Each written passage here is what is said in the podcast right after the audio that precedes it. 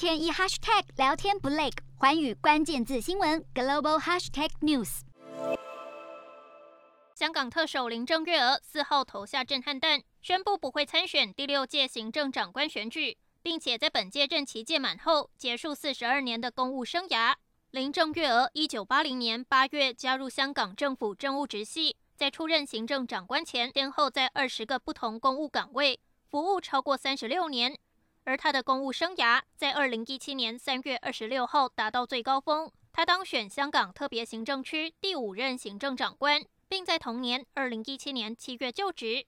下任香港特首三号起进入提名期，预定五月八号投票。对于候选名单，林郑月娥不愿表态。不过，综合港媒报道，目前最有可能参选的是香港政务司长李家超。据了解，他曾在本月一号前往深圳与北京高层会面。李家超最为人所知的是他在保安局任内处理了极具争议的逃犯条例修订，也因此爆发反送中运动。